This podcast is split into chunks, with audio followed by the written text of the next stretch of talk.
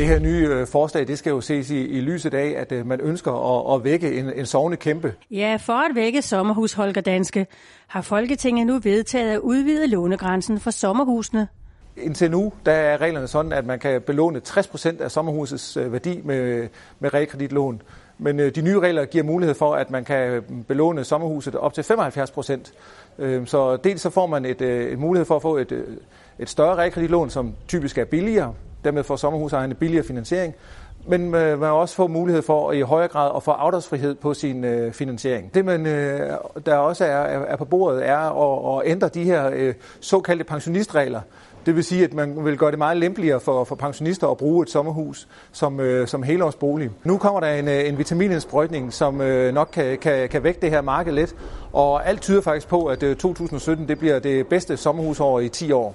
Det bygger jeg på, at hvis vi kigger på de handler, der allerede har været i 17, tager højde for de sæsonmønstre, der normalt plejer at, at være, øh, og så ellers gør, som økonomer gør, nemlig forlænge verden med brædder, ja, så, øh, så, så har vi allerede nu en aktivitet, der gør, at øh, 2017 bliver en, øh, en rekord. Forventningerne er, at priserne på sommerhus skal stige af det her.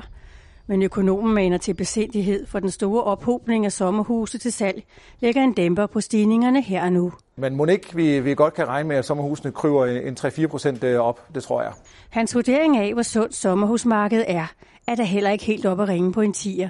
Til gengæld er der muligheder i det. En 5-6 stykker, øh, og, og, og grund til, at øh, vi havner der, jamen det er jo fordi, at sommerhusmarkedet har, har ligget og sovet øh, ganske længe, og, og den, der sover, restituerer, så, så jeg er sådan rimelig overbevist om, at øh, når først vi får vækket det her sommerhusmarked, så er der et øh, rimelig stort øh, vækstpotentiale. Og så passer det jo at ikke, at sommerhussalget piker i påsken.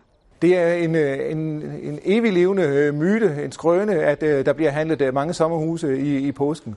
Det, det gør der ikke det er muligt, at der bliver truffet beslutning om, at folk de skal købe et sommerhus eller sælge et sommerhus i påsken, når man sidder og, og taler med, med onkel Åge, om øh, man overvejer det her, og han nu synes, det er en god eller en dårlig idé.